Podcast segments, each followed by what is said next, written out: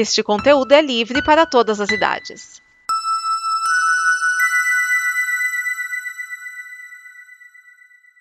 Obrigado por dar play neste programa.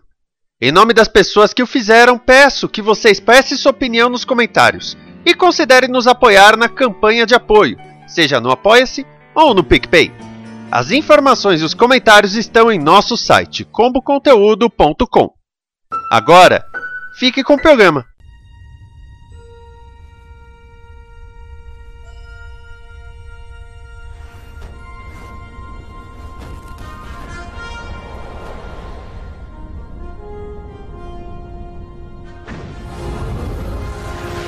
Frequências de saudação aberta, sejam bem-vindos a mais um Dobe a 9, o seu programa que analisa os episódios da terceira incursão de Jornada nas Estrelas na televisão, que começou com Discovery, aí Picard, e estamos aqui com o nono episódio da segunda temporada de Lower Decks, Vejduj, ou Três Naves, se você preferir, que foi exibido lá fora no dia 7 de outubro de 2021.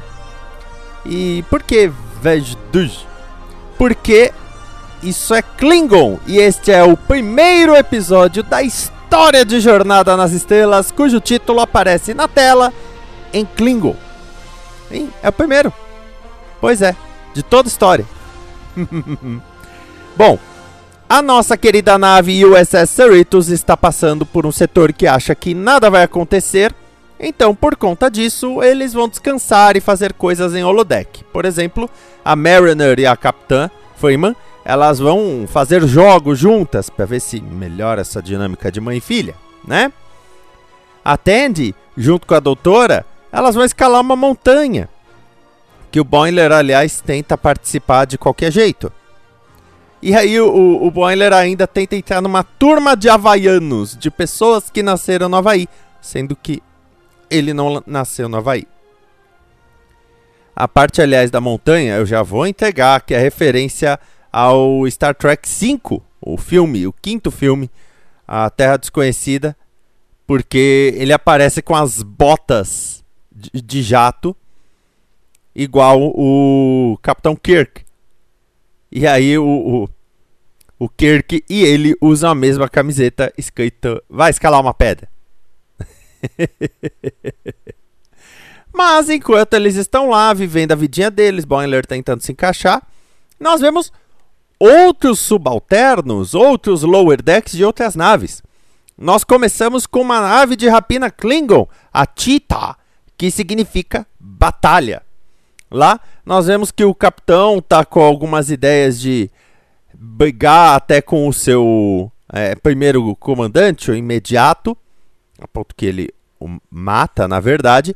E nós vemos aí o pessoal querendo uh, uh, subir, vamos dizer assim, na cadeia de comando. Nessa nave nós temos o Maa, que é um Klingon que é tipo Boiler. Ele quer ser aceito pelos outros Klingons, só que ele tem que fazer coisas tipo carregar corpo, trazer sangria para os outros beberem. Então ele tá sempre meio que se sujeitando, até que tem uma hora que ele discorda do capitão dele. Você sabe que para os Klingons isso quer dizer briga. No mínimo.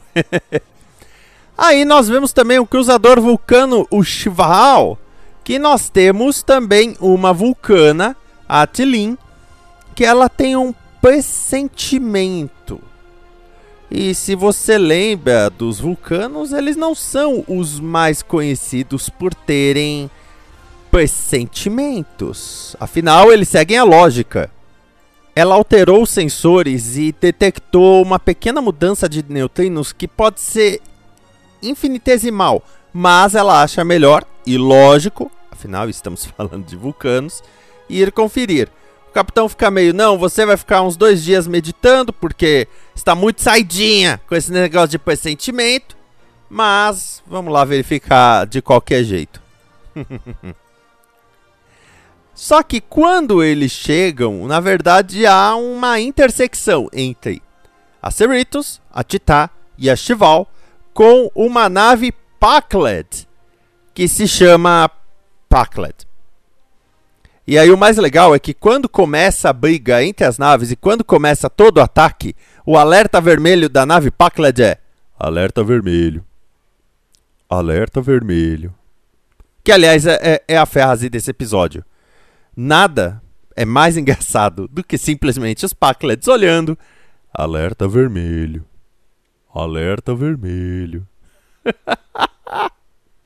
Ai, que sensacional. É claro que vai ter uma briga entre as naves, mas no final das contas, cada uma segue o seu rumo. Lembrando que Vulcanos e a Federação são aliados nesse período de tempo, o que ajuda bastante. E uma coisa que eu gostei é que cada vez que aparecia uma nave, aparecia, por exemplo, Ave de Rapina Klingon Tita. Pá. Aí, Lower Decks. Pá. Ou seja, dá pra ter outras séries Lower Decks só com eles, até, se quiser. A Tilin, por conta do seu.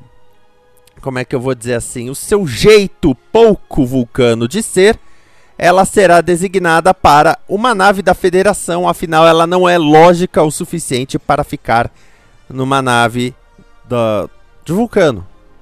E aí vamos para algumas observações. Primeiramente falando das naves, a nave Klingon Tita, que quer dizer batalha em Klingon, é uma ave de rapina. As aves de rapina existem desde o terceiro filme, A Procura de Spock. Então não tem muita distinção. E também os Klingons não tem nada de novidade, incluindo o sangue deles, que é um sangue rosa meio avermelhado. A nave Vulcana, o Shval, é uma nave muito parecida com as naves que tem aquele anel de propulsão. Eu acho muito bonito isso. Que começaram a aparecer em Star Trek Enterprise. Lembrando que em Enterprise nós vemos o começo da formação da aliança entre os humanos e os vulcanos, e depois a formação da Federação Unida de Planetas, e nisso nós vemos muitas naves vulcanas. Eu acho que é a série até hoje que a gente mais viu uh, naves e, enfim, procedimentos vulcanos. Agora, a nave Pacled é, é uma nave Pacled do, do mesmo jeito que todas as outras apareceram. Isso não, não tem muita uh, distinção. Agora tem dois pontos que eu achei muito interessantes. Uh, primeiro, não tem cold open. Aí você fala, o que é cold open? É aquela cena no começo do episódio antes da abertura. Ou seja, é uma cena que geralmente te deixa mais na pilha, te deixa mais no pique para ver o episódio em si. Eu achei interessante começar direto com a abertura. Eu falei, ok, que curioso. Assim como também é a primeira uh, primeiro episódio da história de jornada que todos os créditos têm alguma coisa acontecendo. Sim, isso eu vou até já contar um pouquinho de spoiler, porque a gente viu uh, uma nave da Federação, uma nave vulcana, uma ave de rapina Klingon, uma Pacled dos Pacleds, que se chama Pacled, porque tudo é Pacled dessa turma. E nós terminamos vendo um cubo Borg, o cubo Borg 90.182. E são só os Borgs parados. Ainda assim, é muito divertido e é muito engraçada essa, essa situação de, de você ter algo acontecendo durante os créditos, mas a grande piada é não ter algo acontecendo nos créditos. É ter algo não acontecendo. Vamos dizer assim. Isso que eu gostei bastante. E tem um negócio. Esse é o primeiro cubo Borg que aparece ativo nessa linha do tempo. Porque vamos lembrar, Lower Deck se passa depois de a nova geração se passa depois de Voyager, tá? Então, se ela se passa depois de a nova geração, já teve nova geração, já teve Nemesis, tudo isso, tanto que o Riker tá na Titan. Beleza? E já foi depois de Voyager também. Tanto que o Tom Paris de Voyager aparece no episódio de Lower Decks. Considerando tudo isso, este é o primeiro cubo Borg que aparece ativo na linha cronológica de jornada desde o final de Voyager e de Nemesis, de Jornada nas Estrelas Nemesis. Aí você me fala, o que, que isso quer dizer? No mínimo quer dizer que os Borgs vão voltar a ser problema em algum momento, seja em Lower Deck, seja em alguma outra coisa nessa linha de tempo, tá? Apesar da Prodigy não ter dito ainda em que ano está e aquela data estelar de merda que eles querem usar sempre, menos em Prodigy, graças a Deus, tá claro que ela se passa também depois de Voyager, afinal nós temos a Almirante Janeway, de alguma maneira. Considerando isso, podemos imaginar que Prodigy e Lower Decks estão acontecendo mais ou menos ao mesmo tempo.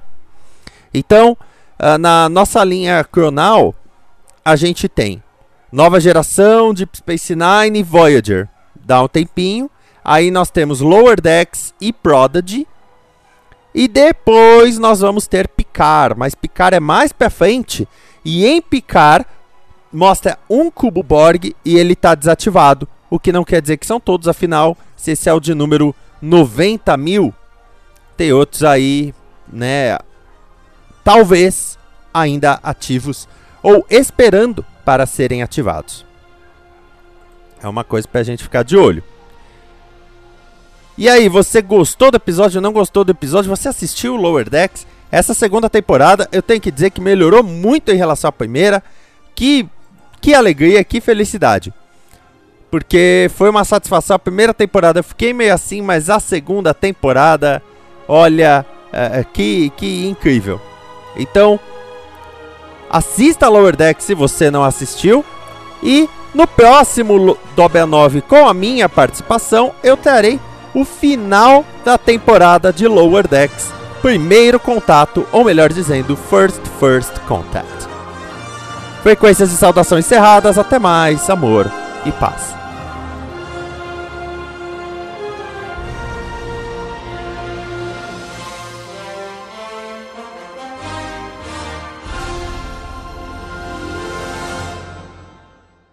Esta é uma produção da Combo. Confira todo o conteúdo do amanhã em nosso site comboconteúdo.com.